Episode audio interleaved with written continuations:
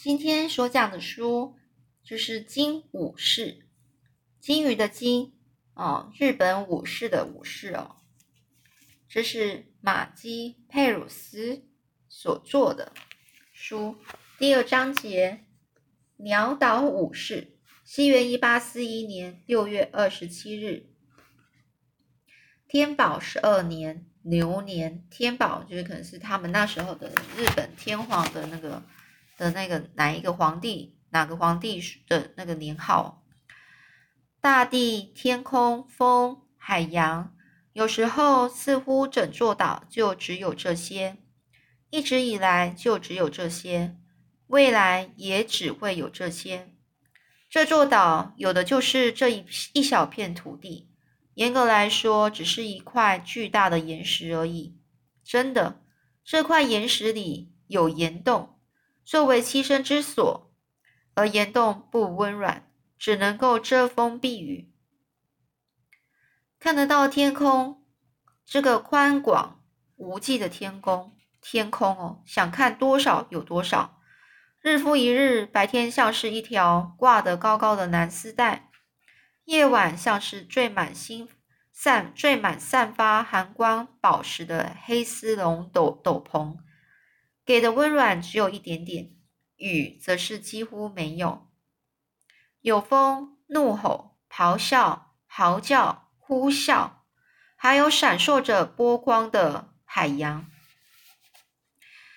我又为们说，跟野蛮人的眼珠一样蓝，我讨厌大海。五右卫门和万次郎啊，整个是攀岩而上，朝着新天空的鸟巢爬去。那个时候抓阿呆鸟呢很简单，因为阿呆鸟呢会死守着巢里的蛋，只需伸出手就能够抓到它们。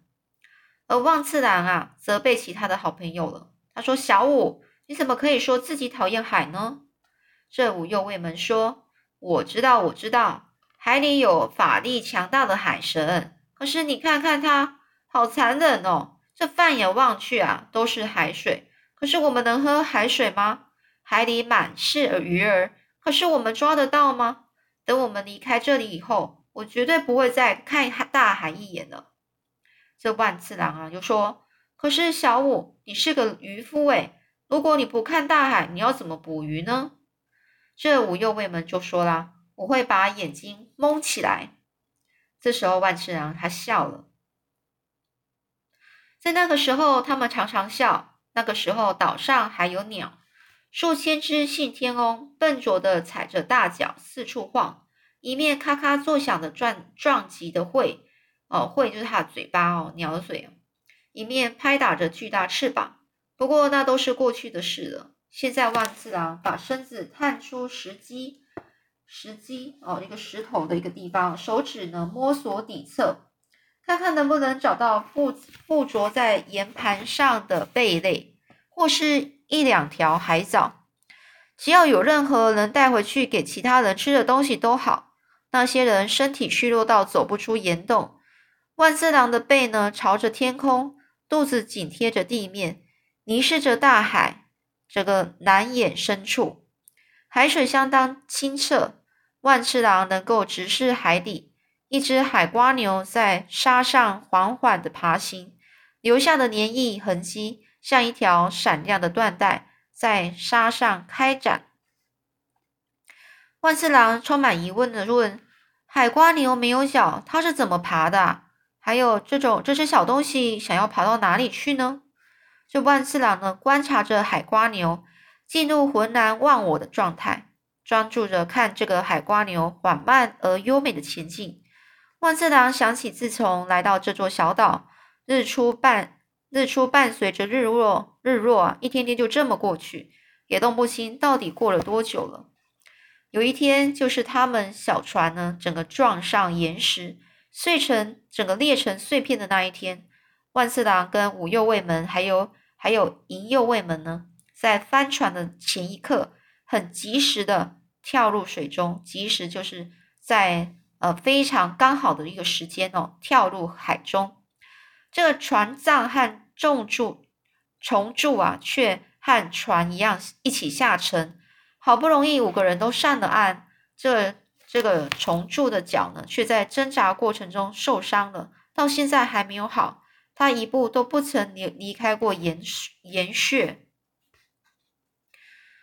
他们经历过天摇地动的日子，那一天大地摇晃，岩石滚落，堵住了岩洞入口，大家一起用力推，才把洞口的落石给推开。那个时候他们还有足够的力气从事这种体力劳动。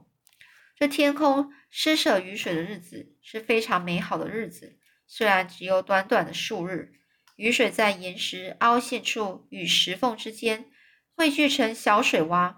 这群渔夫拿蛋壳和漂流上岸的桶子收集雨水，不过他们所储存的水量总是撑不到下一次降雨，因此他们严格分配用水，每吃一只鸟只能喝一蛤蜊壳的水。可惜是这些都是往事了，当时岛上还有水，还有鸟，那个时候有好多鸟，他们吃鸟肉吃到反胃。而五幼卫们呢，曾这样抱怨着，给我小黄瓜啊，只要一条就好，番薯只要一口就可以了，我吃生鸟肉吃到想吐了。不过万次郎想到一个点子，他说，小五，我们今天就来烤鸟肉吧。这万次郎就这样说。于是呢，这个五幼卫们呢，嘲弄着万次郎，很快的就说，没错，我们动手吧，还要加上浓郁可口的酱汁，撒上很多香料。然后接下来说，小万，我们用来打火的这个碎石和铁片早就沉到海底去了，这你是知道的啊，我们根本没有火可以用啊。这万次郎说，可是我一直想，说不定有别的方法。这万次郎和五右卫门像平常一样，利用沉船上抢救回来的鱼叉，然后整个剥除鸟皮，接着他们拿石头捶打鸟肉，把鸟肉捣成糊状。接下来我们就等阳光把肉烤熟吧。这万次郎一面说，一面把鸟肉泥呢整个抹在这个岩石上。等待鸟肉烤熟的这个空档呢，万次郎和五右卫门朝着西北方远眺大海，也就是家的方向望过去。万次郎担心起来了，他的胃一阵抽痛。他不在家里，不知道家人过得如何，妹妹们会上山去采芋头，想办法找东西填饱肚子吗？他好希望自己能够飞，和那些在他们头上盘旋叽呱乱叫的鸟儿一样，这样一来他就可以飞回家，衔着给家人的鱼一路飞回家。五右卫门就问，你想家吗？这万次郎就点点头。于是五右卫门又说，小万，我猜你这辈子是没办法当武士的，对吧？这万次郎就反问说，为什么呢？这个五右卫门就回答说，就算我们有幸回得到家，有幸就是幸运回到家的话，你也没办法当武士，这一点你清楚，你非常清楚啊，就是你清楚的很。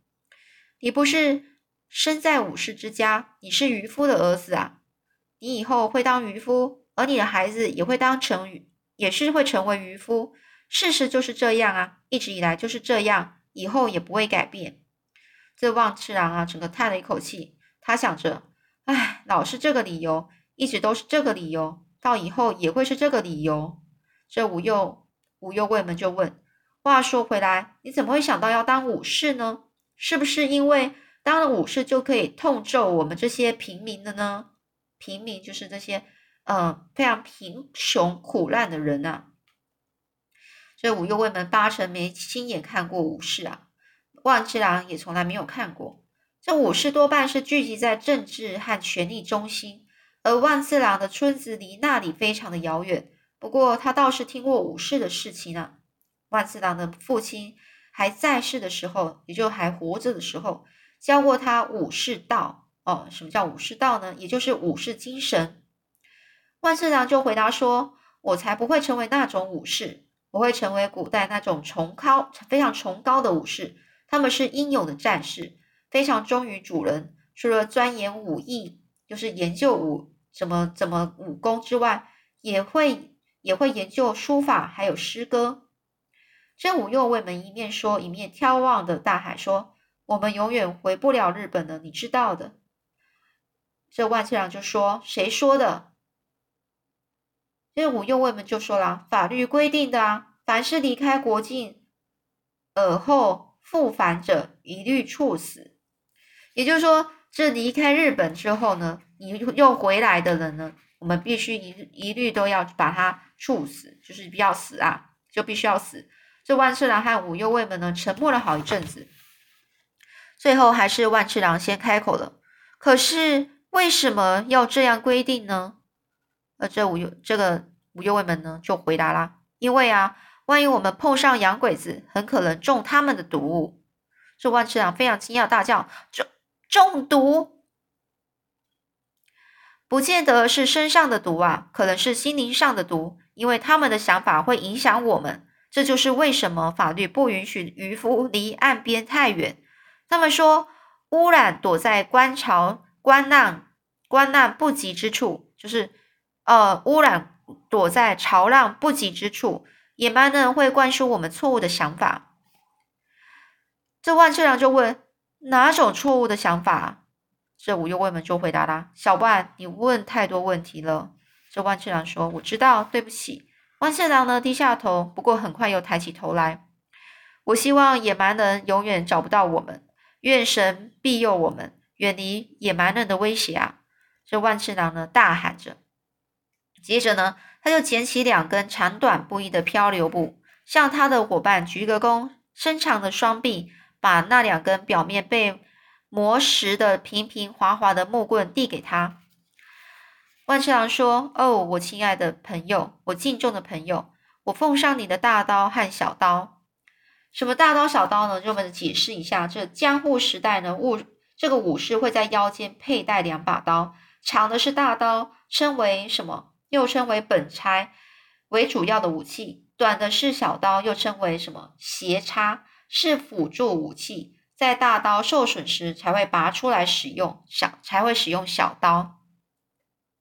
接着，这个万次郎呢，他也替自己捡了两根长短不一、表面平滑的漂流木，把短的那根插上腰带间，挥舞起长的那根向武右卫门挑战。武右卫门说：“我们不能配刀，你是知道的。”这万次郎说：“你听我说嘛，在这座岛上我们就是统治者，我们是鸟岛武士，从现在起我们要秉持武士精神，捍卫我们的荣誉，我们的岛屿，不让我们这群人受到难掩的野蛮人的侵害。”这万次郎呢跳上一块岩石，一面在头上挥舞着木棍，一面问：“你同意吗？”这武右卫门跟着跳上岩石，嘴里说同意，然后呢一手把小刀插进腰带间，一手挥舞大刀砍向万次郎。而武右卫门和万次郎或扑刺攻击，或跳开闪躲，而他们幻想出的刀也一路咔咔作响。万次郎才刚把武右卫门的木棍击落，却发现自己的木棍被人夺走时，万次郎转身看到这个船藏呢正皱眉的瞪着他们。船藏大吼说：“你们把这当成郊游野餐了吗？大家派你们两个出去找水觅食，不是叫你们出来比剑的。”而这两个男孩呢快速的向船藏低头行礼，然后指着抹在岩石上待熟的这个鸟肉。这个船藏呢眯起眼睛瞧了瞧，问：“那是什么东西啊？”武右卫门说：“这是盐烤鸟肉啊。”这万次郎笑了出来，就连船藏也忍不住露出微笑。之后他们就经常做盐烤鸟肉。盐烤鸟肉虽然算不上美味，不过至少比生吃鸟肉好一点。这是过去的事的，当时他们还有这个鸟肉可吃，当时岛上还生机勃勃，羽毛漫天飞舞，鸟儿振翅啪嗒啪嗒，鸟喙四处啄得咔咔作响，鸟叫声叽叽咕咕，挺着小肥肚四处晃。但是几个月之后，情况完全改观了。